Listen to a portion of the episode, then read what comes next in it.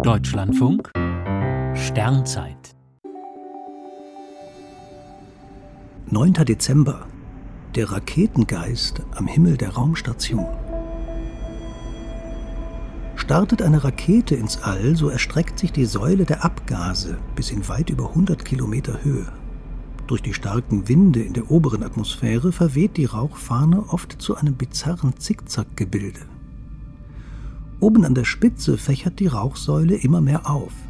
Beim Flug durch die dichten unteren Schichten unserer Lufthülle sind die Flammen und Abgase der Triebwerke noch sehr eng gebündelt, ähnlich einem Zapfen. Weiter oben verbreitert sich der Ausstoß fast zu einem Halbkreis, denn es gibt kaum noch Luftteilchen, die die Ausdehnung des Abgases behindern. Besonders spektakulär erscheint die Rauchsäule eines Starts beim Blick von der Internationalen Raumstation.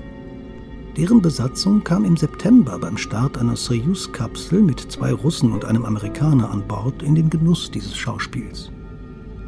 Die Fotos des NASA-Astronauten Bob Heinz zeigen über der roten Dämmerung am Erdhorizont die gezackte Rauchfahne im Gegenlicht vor bläulichem Himmel.